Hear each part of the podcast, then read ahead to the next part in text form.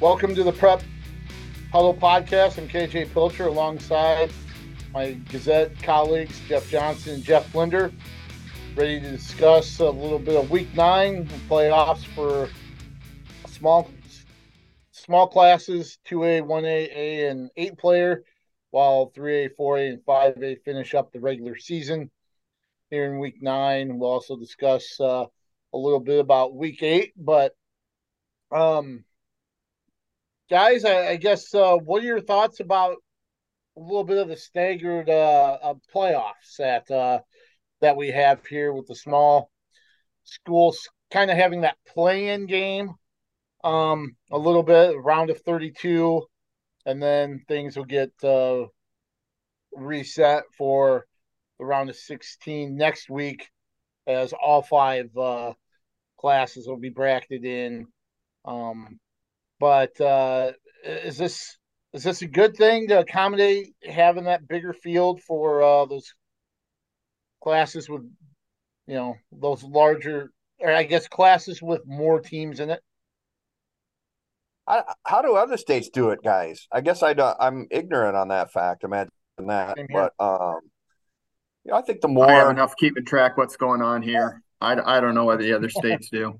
The more they get in, to me, the more they get in, I mean, I, I, I like that, and you know, you can always uh, you can always say, well, you know, the four seeds or the wild card teams will never beat the one seeds, but I don't know that necessarily is is a slam dunk guarantee every season. So I, I don't know. I, I guess that's just my opinion. It is weird, KJ, no doubt that you know uh, sitting here with one one regular season week for some schools in the playoffs, the other, and uh, yeah. But you know, I, it is what it is, I guess, and and I, I'm okay with with the way they do it. Jeff, what do you think? I think they they have it differently because the the coaches association, uh, the small schools wanted to do it different than the big schools. I might be wrong, but I think that's the case. Um, it's fine. Uh, you know, if you had 32, well, you can't really have 32 qualifiers in the other classes. If I mean, if you're going to do that, you might as well just let everybody in, and you know, because there's only 36 and three, four, and five A. What's that, KJ? Uh, especially uh, five A. Yeah. Yeah. Yeah. So I, I'm I'm fine with it. Um, I guess I really don't care either way. Uh, if if it was if everybody went with 16, I'd be fine with that too. If if they wanted to let everybody in, I, I wouldn't be crazy about it. But uh, there's a cat. Um, but that would be, you know, that's that's fine too. Um, I, I I'm not I'm not here to second guess. Well, let's start with last week's uh, uh, action. Um, Sorry about some regular here. season finales for uh, uh, for the small schools. Um, some really important games in the kind of the uh, RPI landscape for the bigger schools. Uh, guys, where were you last week? And um, uh, JJ, why don't you start? Were you at Marion last week? Yeah, um, and boy, wasn't it something to watch uh, football in a downpour, huh? Three hours. what a miserable night. Oh, it was. My goodness gracious. And yeah, I was at Marion. Marion really took care of um, uh, Mason City in a game it needed to win. Um, certainly, uh, held Mason City without a, a first down. I think until the very last drive of the game, and had Mason City had negative yardage. Um, yeah, it was it was big, and actually communicated with with Coach Michael jo- Michael Joyner um, this morning, and he thought originally that that win last week would get Marion into the Class Four A playoffs, but now he says no, that's not necessarily the case. Um, mentioning that loss un, unexpected losses by ADM and Bondurant Farrar have kind of thrown some things into chaos, and he thinks that they might need to win Friday night at Waverly Shell Rock, which will be a very difficult task. Um, to to get into the playoffs. Otherwise, he thinks they'll be the like last year the the the first team out, um, you know, type of scenario. So that would be unfortunate, but you know, you're still in control of your own destiny, I guess. So you got to win. Yeah, and you know that was you mentioned, uh, you know, big one for them, and, and a lot of it has to do with the fact how they had a, you know, kind of a sky high win against Decorah, right, the week before that put them in good position. Um, you know, it's easy to kind of overlook a team like Mason City and think you'll just stroll right through, but kudos to them for staying on top of things and not looking to week nine in that Waverly Shell Rock contest and take care of business last week. Uh, I think, well. uh, yeah, I, I think that if you get behind Friday, or if you got behind Friday night, uh, must have just been miserable. Um, so I, I would, I guess my opinion would be if you got up, uh, if you getting up early, getting a lead early in those games Friday night was just hugely important, just from a psychological standpoint, right? All of them. I I would say so, and I think that was the case uh, at uh, Bates Field where I was at. Yeah. Um, City High and Linn-Mar. Uh, you know, we talked last week about how it was uh, um, not necessarily a must win, but a much needed win for both of those teams for their playoff hopes. And uh, uh, City High came out with a thirty to nothing win. Um, of course, uh, you know, Bates's uh, uh, turf field, and with the rain all night, it really wasn't that bad. Wasn't that uh, swampy, or or as swampy as I thought it would be. Um, you know, the grass held up. It was really soft when I went down for interviews, but uh, City High looked really good, and of course they got that early lead. Uh, big touchdown pass uh, uh, from uh, Bobby Bacon to uh, Jeremiah Madlock, uh, put them up seven nothing, and really, uh, you know, they uh, they just kind of had their way with uh, Linn-Mar defensively. Um, shut out the Lions, uh, held them to I can't remember the exact number, but uh, I think maybe it was 19 yards passing, even especially in the conditions. Uh, you said it was miserable. Sam Keeter uh, I asked him about playing in those conditions, especially with uh, you know the natural surface and not the turf. And you know, he said, "Hey, a lot of people may not like our our field, but we love it, Mud Bowl, and uh, he loved playing in those conditions, and it showed. Uh, they really dominated from that uh, first score on, and uh, now uh, they have a little more breathing room. Obviously, um, going going to Bettendorf this week, and uh, things are a little tighter for for Linn-Mar, even though they still have a decent shot at making the playoffs, um, regardless of how they do against Pleasant Valley at uh, Linn-Mar Stadium. So we'll see how that all unfolds this week. Uh, Linder, where were you at uh, for Week Eight? Well, you were a lot more um, dedicated than I was Friday. I I had I was at Prairie and I did not go down for quotes. It was just pouring. The home team had lost 35 to 8, so I just wrote a straight gamer uh, running and got out of there. So uh, I was at Prairie, um, 35 8. Uh, not what I expected. Prairie got a safety early, and then mm-hmm. they were driving. Uh, I think they were probably maybe within 30 or 40 yards of the end zone, which w- could have given them a eight or nine or ten nothing lead, but they that stalled. Uh, Bettendorf was a, able to flip the field with a punt, and they started at the ten, and then fumbled it away in the end zone for a touchdown, and uh, just uh, just didn't get any better from there for for Prairie. Um, Bettendorf pretty much had their way with them. Uh, Prairie lost their quarterback to injury. Uh, the backup did a pretty nice job. Uh, so just just one of those nights uh, for Prairie, and uh, that it, it, wasn't their night.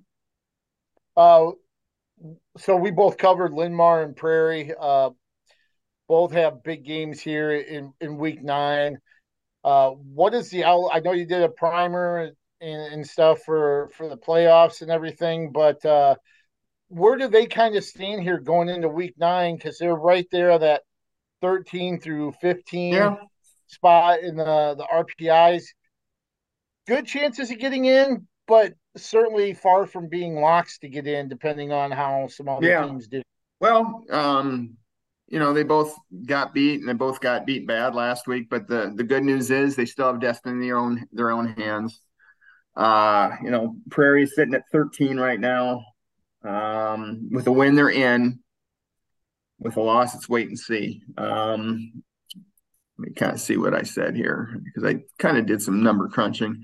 Uh, Prairie, let's see, they're they're sitting 13th. They win, they'll probably be 12 or so. A loss, um, uh, if if they would lose and if Linn-Mar and or Davenport West would win, both are underdogs, then Prairie's probably going to be out. Um, Linn-Mar, if they can beat Pleasant Valley, they're in.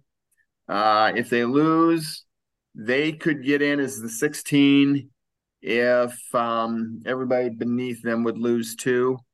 Uh, that would include Davenport West. That would include Iowa City West. So they need they need Prairie to win if they lose.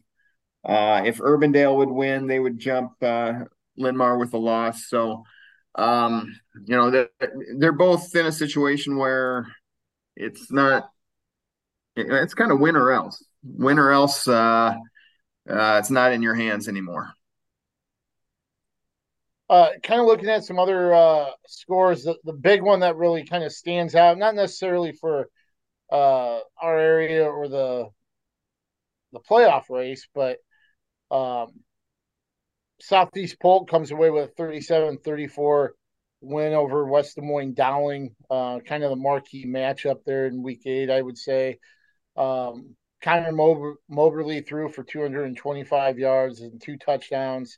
Uh, CJ Phillip rushed for 105 yards and two scores. Um, Sam Zelenovich, uh, the junior wideout, had eight catches for 103 yards, and both of those uh, catching both of those TD passes from uh, Moberly. Um, but when when it was all said and done, just the uh, three point uh, difference between the top two teams in the state. It, is this is this probably a matchup we see in the dome? Um, maybe for for all the marbles here in five A. My opinion is those those teams are uh, far and above everyone else. Um, and yeah, I it'll be interesting to see how everything's bracketed. That's just my opinion, and um, you know, we'll see. We'll see how everything's bracketed out. But uh, at this point in time, um, you know, with we had some upheaval in five A in our rankings again this week, right? So mm-hmm. uh, I just think they're they're they're better than everyone else, and um, you know, you got to prove it now in the playoffs. But that's yeah. just my Jeff. What do you think? Yeah, I, I agree. They're, they're the two best teams, but you know, you, you look at Southeast Polk, they beat Valley by six, they beat Centennial by three, they beat Johnson by three. Uh, Dowling, they had some close ones too, didn't they? Um, oh, uh, not not really. A lot of 14 to 17 point wins in there. Uh, Centennial by 13, Kennedy 17, Valley 14, Northwest 14. So it's not like either of them are just drilling every everything in sight, steamrolling everybody. But uh, yeah, I agree. If, if if they play well, they're they'll be playing. They'll probably be playing for the championship in in week thirteen. Uh, another look here. Iowa City Liberty was a big winner. Um, 44-0 over Waterloo West. Iowa City West fell to Pleasant Valley 38-25. Uh, the big shocker, I think, um, you know, seeing how Kennedy had been playing recently, watching Cedar Falls lose to Prairie in the opener. Um, thought Kennedy was at a point where it would go up there and be fine, but for the second straight years, they come up short at the Unidome against Cedar Falls, this time losing 17 14. Uh, were you guys uh, surprised as I as I was there? I was, yeah, because Kennedy had been playing really well. And, uh, you know, the Dome's not an easy team to play. Cedar Falls always plays well there, but I thought Kennedy was kind of on a roll and uh, I, I, thought they'd be able to able to overcome all that. Yeah, I agree, Jeff. And um, you know, Cedar Falls has been kind of one of those teams that I haven't been able to figure out. Has some good wins, uh, you know, has some losses that maybe kind of scratch make you scratch your your bald head a little bit. But uh, yeah, um, that that was a surprise. I really, like Jeff said, I thought Kennedy was really on a on an upswing. Definitely had the arrow uh, pointing upward, but uh, you know, like again, like Jeff said, KJ, and you know, I mean, it's tough to play up there in that dome. Uh, it really is, and uh, I guess that was proven out. Moving to 4A, looking at a couple scores uh, in the area. Xavier clinches uh, district title with a 35-7 win at Clear Creek Amana. Uh, Western Dubuque continues to roll, beating Decorah 28-7 on Friday. Some of the uh, more notable uh, scores coming outside of our area. When you look at uh, Lewis Central with a decisive win over Norwalk, 42 13. Uh, Lindy, you kind of, well, uh, or no, JJ, I think you kind of touched on it with the conversation with Coach Joyner. Um, Indianola knocking off ADM 24 0. And then uh, I believe there's the uh, another one here trying to oh there Pella. Um, Pella surprised a lot of people beating Xavier earlier in the season, and uh, here they come away with a 40-13 win over Bondurant Farrar. Um, like you said, kind of kind of shook things around in in Class 4A, but um, you know that's uh, might uh might show Eastern Iowa hasn't dropped off a little bit from those Central Iowa teams, like it may have looked like uh maybe in midseason that uh the ADMs, Bondurant Farrars, um, and some other teams there in Central Iowa may have uh, kind of pulled away a little bit, but looks like we're going to have that parity word in the postseason. A lot of unpredictable results in Class 4A. Yeah, and that's a good and, thing. And yeah, I agree, Jeff. But I think you look at that cluster of teams in Central Iowa; they've just kind of proven they can beat each other, right? Yeah. You know, all those schools, and and man, Pella's kind of come out of nowhere, guys. To me, um, and put themselves, I think, in a pretty decent spot here to to make the four A playoffs. So, um, yeah, that Pella Pella's roller coaster where they beat Xavier, lost to Newton, yeah, you know, and beating Bondurant Farrar, kind of some ups and downs along the way. Uh, how many teams are there in 4A that could win the whole thing? Eight, ten? I was, I was gonna say seven or eight. Yeah, that's uh, that's a real possibility. I kind of look at four and one A is kind of the same way to me. Like I, I think maybe a little bit uh, that way too. So uh, that makes it fun, at least at least for me. Um, and really quick here, um, in Class Three A, uh, West Delaware with a big win over Independence last or last week, um, 29-21. Um, that was a, that was a good win for the Hawks. Solon continues to to roll.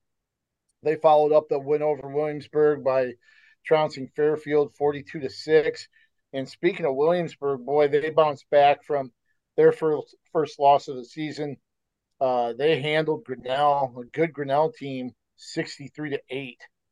Um, Mount Vernon also won big, 65 6. So um, seems like those area schools um, in 3A, especially Mount Vernon, Solon, Williamsburg, um, they seem to be hitting their stride here as they finish up the regular season and kind of pose themselves for the playoffs.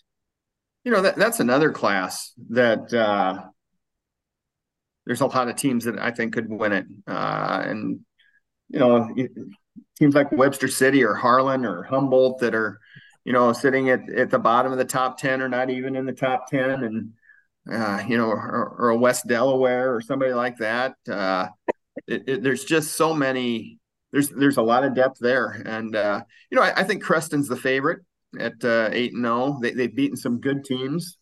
Uh, they beat Lewis Central. They, they were in a really good district. and They won that without a without a loss. So I, I think they're the favorite. But uh, you know, we got some teams right uh, right in our little neighborhood that uh, they're going to make some noise too. You know, we talked about some of the games coming up this week uh, that were big. We mentioned Linn-Mar, PV, uh, Prairie, Iowa City West, or uh, that's going to be big. Um, outside of that, uh, any other 3A, 4A, 5A games that kind of stand out to you that might kind of alter the playoff picture a little bit? To be honest, I haven't looked that far ahead. Um, I think most of the big games are done. Uh, there might be there might be some here or there. I, I, you know, Xavier's going to be heavily favored. Uh, Western Dubuque, I don't think they're going to have much trouble this week. I mean, Solon, Williamsburg, Mount Vernon, Assumption, they've kind of already had their you know their showdowns. So um, I'm sure they're out there. I, I know there's one district in 3A out northwest that I think right now, if the, if the playoffs were today, five teams out of that district would be in. Wow. Uh, yeah, including uh, like a five and three Hampton Dumont squad. So I, I know there will be a lot uh, a lot that'll be that'll be settled in that uh, in that district on Friday. So I'll turn to the postseason. Uh, the start for two A, one A, and eight player, and I'll rifle off uh, our area games here. Uh, Anamosa four and four heads to Mediapolis at six and two. Union Community two and six at Waukon five and three. I will be covering the uh, two A uh, playoff game between uh, North Fayette Valley three and five and Monticello seven and one at Monticello this Friday. Um, make sure to get early in case we're able to get uh, autograph sessions in um, for anybody that's interested. Um, Crestwood three and five heads to Jesup at five and three, and Northeast four and four at Mid Prairie four and four uh, in Class Two A.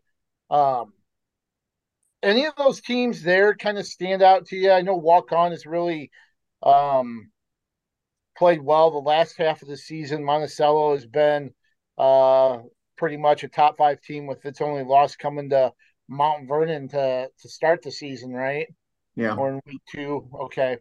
Um, but uh, and, and I know Mepo has been kind of on the the verge of the top ten throughout the season at six and two, but uh, Waukon Monticello, uh, Jesup, um, looks to be in a good spot to move into the uh, round of sixteen.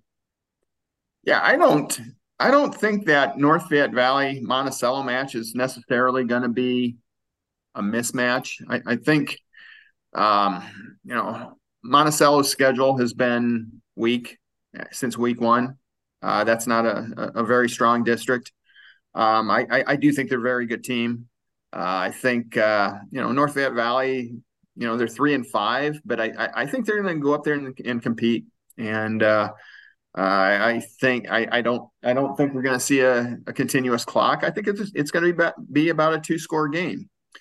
Um, I think the team that uh, we we probably haven't mentioned at all has been Jesup. Uh, I'm not saying that they're going to win or they're going to go far, but uh, I think they're only making their third playoff appearance and their first in eight or ten years. So so kudos to the Jayhawks. Oh, for sure. Well, look at what Waukon did too. Again, guys, right?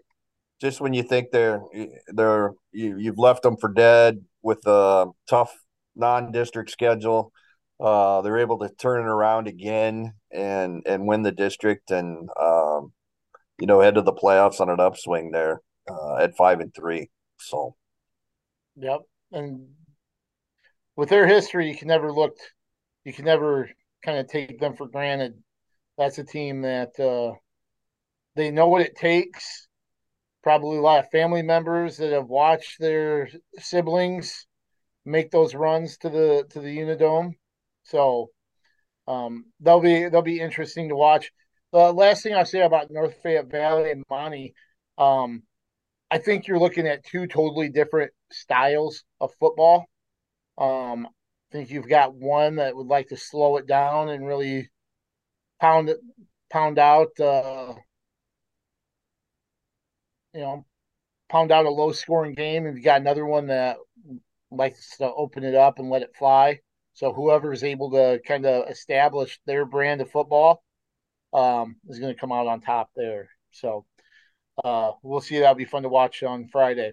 In Class 1A, the area games, you got Cascade 2 and 6 at Grundy Center 8 and 0, Hudson 5 and 3 at MFL Marmac 7 and 1, uh, Eddyville Blakesburg Fremont 3 and 5 at Iowa City Regina 7 and 1, West Central Valley 3 and 5 at Sig- Sigourney Keota 7 and 1, Pleasantville 5 and 3 at West Branch 5 and 3, and JJ you just got done doing a little bit of a feature on uh, West Branch and kind of um, you know their season and and how they're back in the playoffs, except this time without uh, you know their uh, their legendary coach, uh, the late Butch Pedersen. Um, you know, on paper, five and three, five and three. Uh, you know, it could be a big game, but uh, I'm guessing the Bears are, are amped up for this opportunity.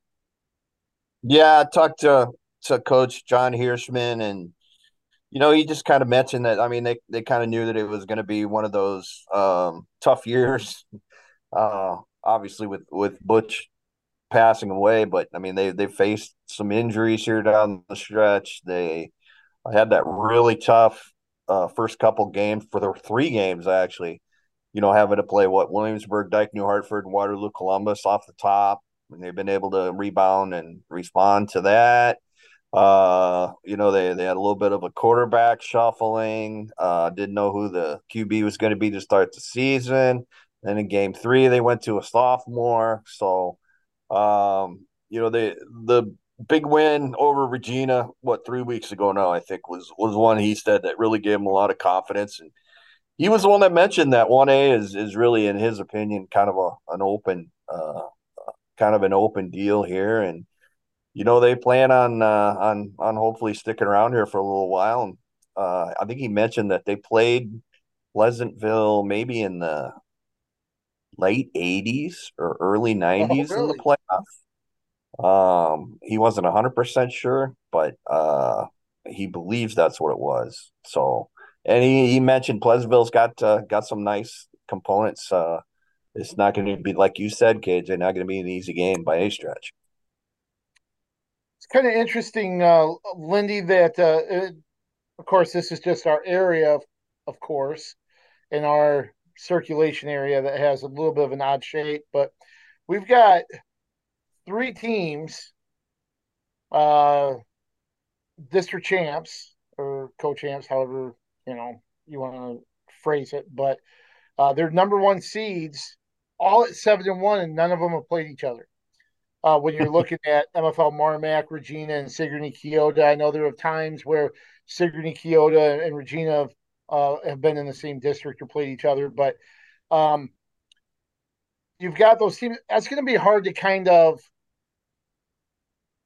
kind of separated to really decipher which teams are better come you know the next round when you're you're really kind of laying the paths out for teams. Won't it? Won't it be tough? Yeah, yeah. Um, yeah. I, assuming I they all know. win, that is. Right. Assuming they and, all win this round. Yeah. Um, sure. I, I guess I don't know what the pecking order is in one A. Um, you know, you you got to throw Grundy Center in there too because they're pretty. You know, they're kind of close locale too. Mm-hmm. Um, I don't know. I, I don't know if I had to pick which one's the best. I don't know who I'd go with. Um, my gut feeling says MFL. Um, but uh, you know that's uh, that's yet to be determined. I'll I'll say this about MFL. Um, since okay, since their loss and then they turned around and gave up a TD on the opening drive to Dike New Hartford. Since that TD on the opening drive against the Wolverines, they've outscored their opponents 96 to 14 since then. Yeah. Um, 62 to 7 last two weeks with uh, Denver. Um, really not a surprise against Central Springs, but still. Um, and they host Hudson. Um, but yeah, MFL really has bounced back since that loss to Sumner Fredericksburg. Um, let's move to Class A here. The area qualifying teams. Uh, we got South Winn at five and three, and East Buck six and two, Maquoketa Valley six and two, at Columbus Community six and two, North Butler six and two, at Starmont seven and one, and then I think all of us uh, would agree probably the biggest game out of that uh, group. Northland six and two at Lisbon eight and zero. Oh. Uh, tough tough draw both ways right out of the gate. Um, but guys, just Class A, just those four games in general um, four really good matchups to kick off the postseason for them. Yeah, yeah I look at. Go ahead, Jeff. I'm sorry. No, I, am I'm flipping pages. You go ahead. No, I was just going to say South Winn. Southwind has come on strong. I mean, they're they've got the worst record at five and three out of all of them, and go to East Buck, who I think a lot of us you know expect big things out of. But South Winn has played really well lately, so that's not a gimme for the Buccaneers at all. JJ, go ahead uh, uh, with what you were going to say.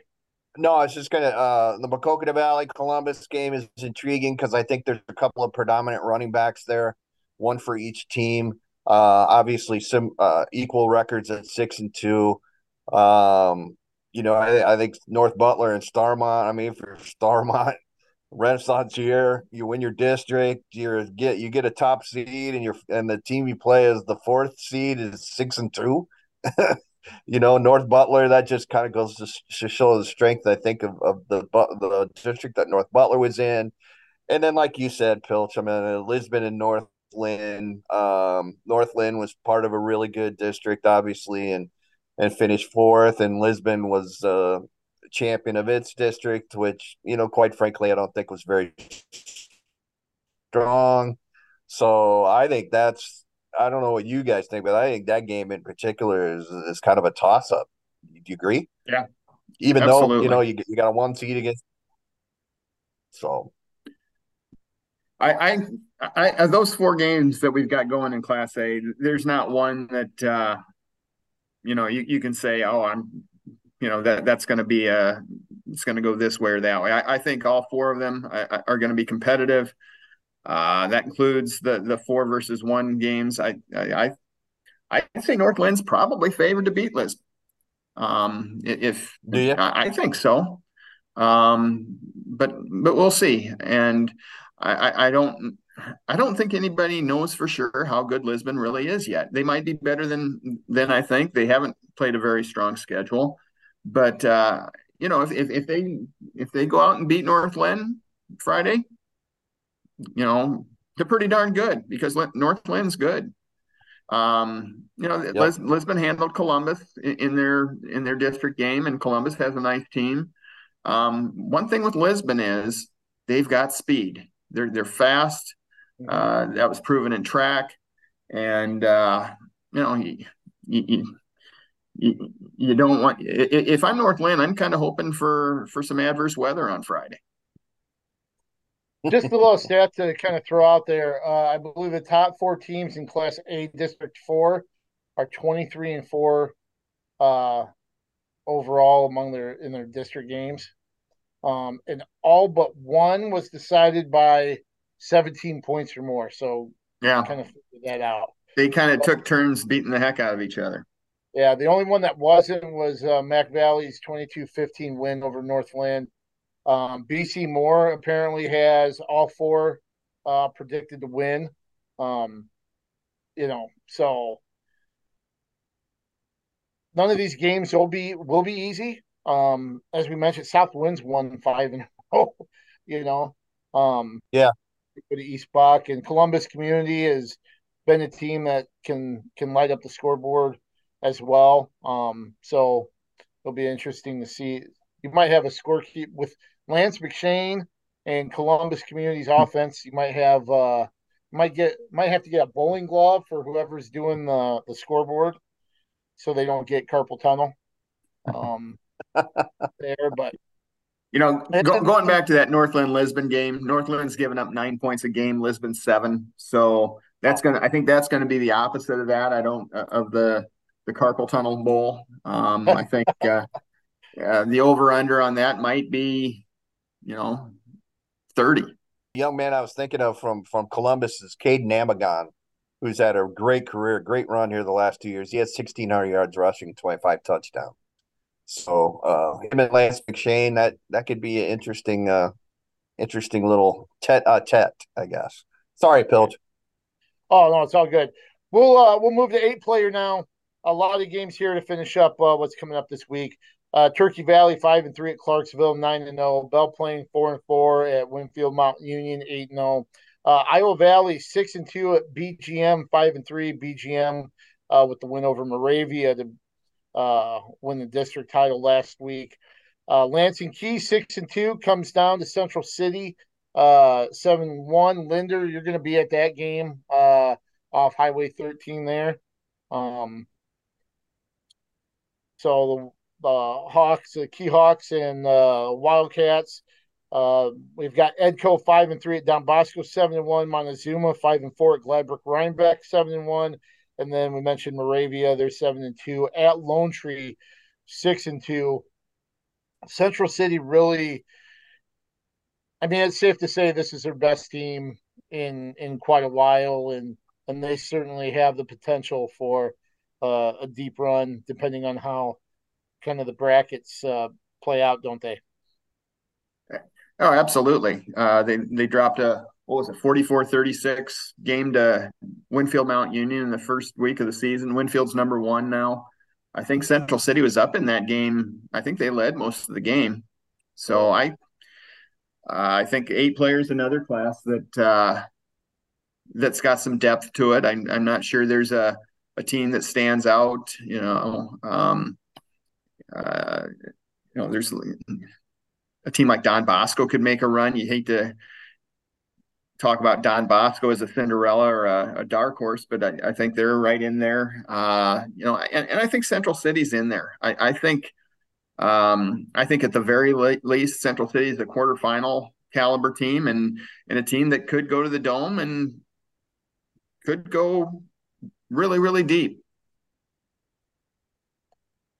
JJ, do you, we've talked about parity with some of the classes. How do you feel eight player kind of fits in there? Usually, it, it hasn't really had that that parity. You might have one team like a Don Bosco or a Montezuma make some noise, but a lot of the power still kind of has been out in Western Iowa. Um, with the likes of Winfield Mount Union, even Clarksville, Central City, do you, do you feel like there's more there, there's a deeper group of teams that can contend? Yeah, I do. Um, and I will I will preface this by saying that eight eight players always been the biggest class for me to not understand. Uh, you know, I maybe it's just the game itself. Uh, you know, eight players instead of eleven is a little harder to to decipher. But yeah, I mean, look at look at all the undefeated teams, right? You know, like you mentioned, we've all mentioned Winfield Mount Union, Clarksville's nine and zero oh and beat um, Gladbrook Reinbeck, which is a really good team. Uh, Remsen St. Mary's is sitting back, back there at eight zero. Oh. Um, you mentioned Don Bosco. Uh, you mentioned Central City. Waco's only has one loss, and that's to to uh to Winfield Mount Union, I believe. So yeah, um this to me uh, Cam, we haven't even mentioned Cam Anita eight no, Bedford eight no. Um out there in, in western Iowa, both those schools. So uh hey, don't forget the Audubon Wheelers. That's right. Uh, Wheelers are, are having a good season. One loss, I believe, right? Uh, one. So yep. um yeah. I mean it's uh that game is uh, that class has always really confounded me as far as predictions. Not that I have an easy time predicting anything, but right. uh, this one in particular. But just looking at all the undefeated teams that, that kind of made it through here, uh, I think that's it's going to be a fun class to to kind of watch play out. The team that nobody's talking about is the defending champion, Remsen St. Mary's. Yep, exactly. and, and uh, I, I know one of us. I'm not going to say who has has had him number one in their on their uh, eight player bat. Oh, okay, there he is. I'll say has had him number one all year, and that looks like a. I mean, why not? They're the defending champs. They're undefeated. Um, so yeah. I, I almost broke my arm, pat myself on the back right now, even though it doesn't mean anything. We'll see how they're sitting in four weeks from now if uh, if they make it that far. But yeah. Um any other last bit of notes before we kind of transition into the gameplay of our podcast for you guys, whether it's uh general comments, something from last week's results or, or what you're looking forward to this Friday? I'll just say that this has been one of the more enjoyable seasons as far as tracking uh, tracking the races in all seven classes just because I, I don't think there's a clear cut favorite. I, I, don't think you can pencil in a state champion in any class right now. And, I, that hasn't always been the case. You know, there have been the, the Regina years or whatever that uh, you, you just knew they were going to win it. And uh, um, I, I, don't think we have that in any class this year. And I think, uh, you know, and I've said this before, I, I, think in several of the classes we've got six to eight teams that that uh, that could be holding the trophy in the dome here in four weeks. It's funny you say good. that. It's funny that you say that because there's a lot of times where I'll try to plan ahead and try to figure out how many teams we might have at the dome. Um, and you really can't do that. There, no. there are some, there are some classes where, depending on where they split people, you know, yeah, you're going to have multiple teams there, depending on what directions they get sent and odds, whatever, what have you. Um, yeah, you just can't. You really can't do that. Um, just because things have been so unpredictable and and teams have been so balanced as far as their results have gone. All right. Do you guys want to start with our version of the match game, or do you want to kick out uh, who's got more here really quick? Oh, let's do who's got more, and then we'll then we'll get into the real fun here. Who's okay. got more? I can't. I can't do that. Okay.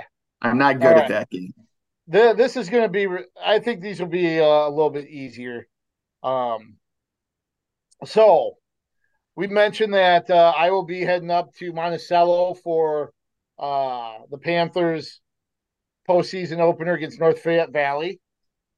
So, who has more as far as TDs? Monticello's Preston Reese or North Fayette Valley as a team? Jeff, you want to go first? I'll say Preston Reese. Okay. I will be contrarian and go NFV. North Fayette Valley has 25 TDs. Preston Reese has 38 total touchdowns. Wow. I guess so, that's why he's going to Iowa. there you go. Um, we mentioned uh, Sigourney Keota. Uh, they're seven and one this season. They uh, uh, they host West Central Valley um, in the opener in Class One A. Does Sigourney Keota have more punts or for, forced turnovers? Sigourney Keota punts versus Sigourney Keota turnovers forced. Go ahead, JJ. Forced turnovers. Okay. I'll say the same. Okay. Sigourney Keota has forced 17 total uh, turnovers I think it's 12 and 5 interceptions to fumbles. Uh, they have only punted 15 times this season. So less than two punts a game out of that uh, out of that group. So uh, their offense, obviously, run heavy, uh, has been very dominant uh, all season. I think they're on a seven game win streak too after losing their opener.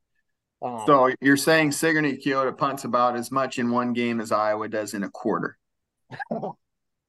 hey, you said it, not me. But, Punting uh, is winning. That's what they say there. There's Punting six and winning. one, baby. All right. So we mentioned South Southwinds on a five game win streak, and they had to uh, Winthrop to face East Buchanan, um, who was six and two. So who has more combined sacks and tackles for loss? South Winn or East Buck? Tackles for loss, five. I'm going to while say. He thinks, while he ponders, I'll say South Winn. Okay. I will agree. Uh, East Buchanan has 67. Uh, that's uh, 46 and a half tackles for loss and 20 and a half sacks. South Winn has 71 and a half.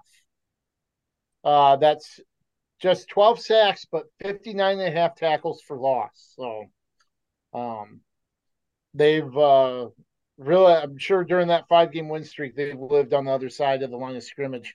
Um, in, with kind of a lower number in sacks and a high number in tackles for loss, I'm either guessing they've got real aggressive corners or they might run blitz a little bit, which is something that doesn't get talked a lot about. Um, you know, blitzing, you assume it's just going after the quarterback on passing plays, but South Winn might have a little bit of a different uh, approach there. But uh, yeah, South Winn uh, has the edge on uh, combined sacks and tackles for loss.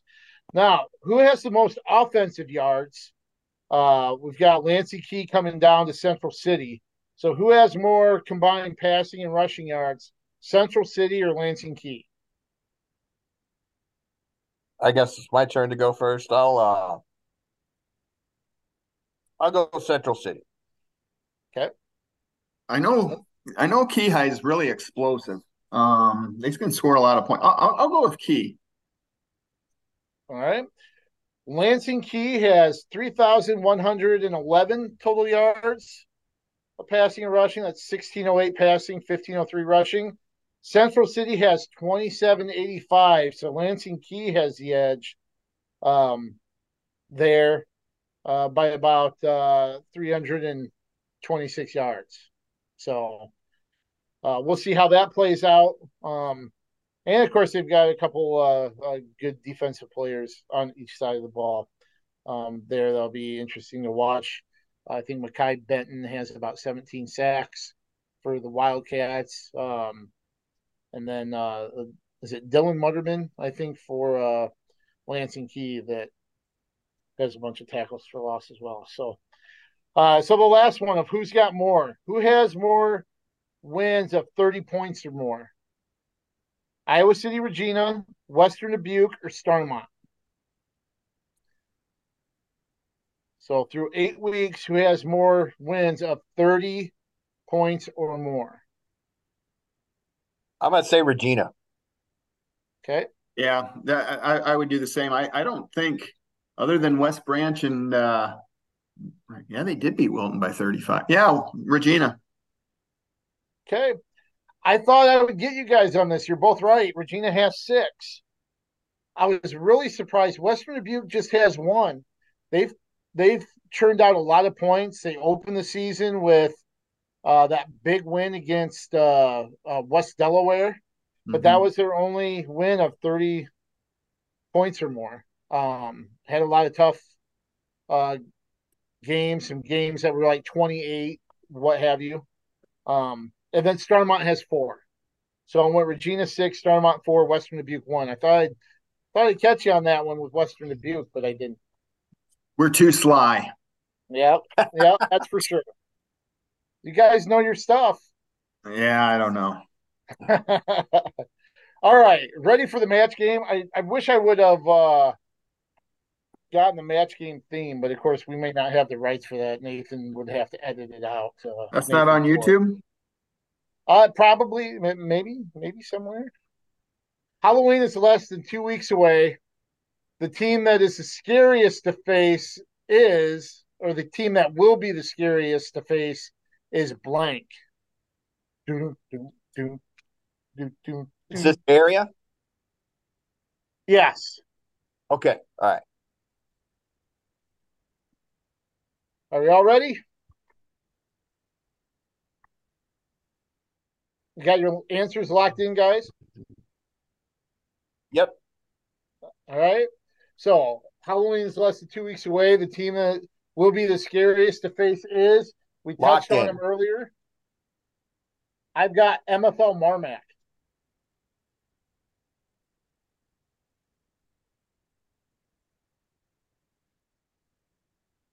Lindy? I went with Underwood. Underwood, okay. They're not area.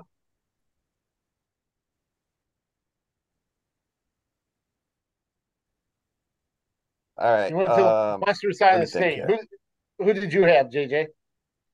well, I just I, I went with the area only, and I just because it's that time of year, I'm just gonna say Xavier. Can you see Okay. that? There you go. Okay. There. Does that make? Yeah, there we go. All I gotta do is turn it upside down. Perfect. so, and I'm just going to reiterate my choice. Uh, they host Hudson, but MFL has just been lights out. Started the season really, really strong. Had that little hiccup against Sumner Fred, and has really been dominant um, with wins over Dike New Hartford, Denver, and Central Springs, um, leading into the postseason. So they're my Mike Myers of the of the of the postseason here, starting up Friday.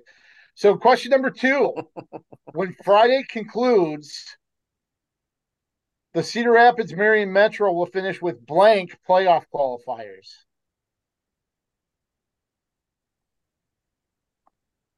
So, Linder has five. I went with four. You can see that there. I'm uh, I'm Mr. Pessimistic Two. Two. Yeah, two. I don't know how that works, but yeah, I think we don't uh, have to tell you who they are, right? no, no, no, no. I'll I'll say it. Good. I'll say it. I think uh I think Marion will be uh I think Marion will be in. Um Xavier Kennedy, obviously. Um and I I think Prairie will Prairie will get that fourth spot. It very well could be Linn-Mar instead, but um we'll see. All right. We've talked a little bit about upsets and stuff like that, but you remember Cujo, right? The Stephen King dog. One of, one of the first uh, horror movies I saw. Um, but Cujo was a rabid dog that terrorized everyone that crossed its path. So as far as playoff underdogs, what team will resemble Cujo this Friday? Cujo was a rabid dog that terrorized everyone that crossed its path. What team in the playoffs that's an underdog will resemble Cujo this Friday? I have Denver. I had Northland or maybe Denver. that's good. All right. I got- Um, I don't know why. NFV. wow. Okay. All right. Now they could be Going with the Cujo, but they could, still, they could still lose, right? Even and they Right. could Cujo. Okay, there you go. It could be, yeah. Um, a couple others I thought would have been interesting answers. Uh, the winner of North uh, Nashua Plainfield and Lake Mills. Why? Both of them have dogs for monikers, Huskies and and Bulldog, Lake Mill Bulldogs, right? Did I have that right? Ah, very good. Okay. Very good. All right.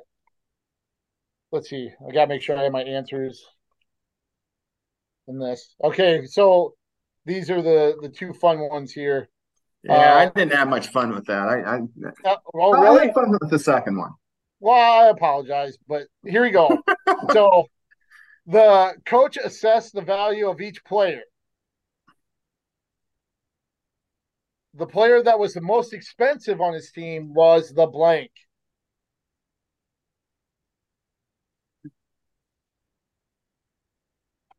You got to protect your quarterback. This individual team. Okay. Individual, yeah, individual. Okay. I say you got to protect your quarterback. Okay. I had quarterback as well.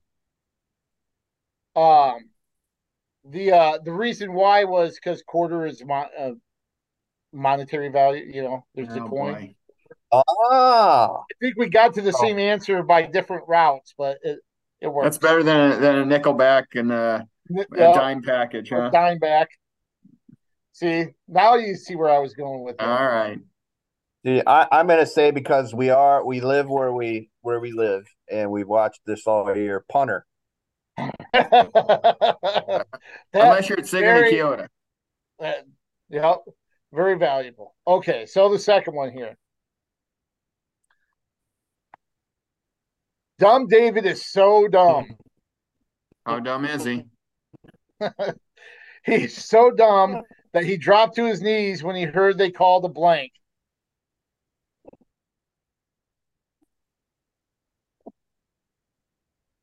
You want me to go first? Yeah. And remember, I'm Catholic, so I said Hail Mary. Hail Mary. There we go. Quarterback sneak on fourth and 15. Yeah, yeah, you would have to, you'd have to do that. That's good. That is dumb. That is dumb. that is dumb. All right. Well, that was fun again. Uh, guys, remind everybody uh, where you're going to be heading. I'm going to be up at Monticello for the 2A uh, postseason game between uh, North Fayette Valley and uh, the Panthers. I'm heading to Monticello here in a couple hours for a cross country meet. All right. Um, I'll be at Central City for the Wildcats and the Kee High Hawks. and I will be on the other side of, of Linn County for Lisbon and North Linn. That is the other side, right? Central City from Lisbon. Nah, kinda. No, Kind of northeast and southeast. We'll both be in Linn County. Let's put it down. Yeah. way. Um, and remind me, uh, uh, Mike Condon will be at uh, Pleasant Valley at Linn-Mar for that game uh, with the Lions, hoping to crack in, crack into the playoffs. Um, remind me where else we have uh, correspondents covering games. Oh, Are we going to be at Prairie West? I think so. Yes. Okay. Yes. So Uh, we'll be there, and Is that uh, a plague and cure game? yeah, I believe so. Um, so uh you guys can visit thegazette.com to catch up catch all of our prep coverage is uh you know not just football as well, volleyball, cross country, um coming to uh, critical points of the season there as well. You can uh check out Jeff uh Johnson's uh feature on West Branch um at the site as well. Linder has some breakdowns for uh, the playoffs as well. Check out all our content uh, at thegazette.com. Make sure to follow us this Friday, uh, live scoring, uh, updates from the games that we're covering, and much more. Uh, so, for Jeff, uh, Jeff, and myself, thanks for watching. Tune in next week and keep your head on a swivel.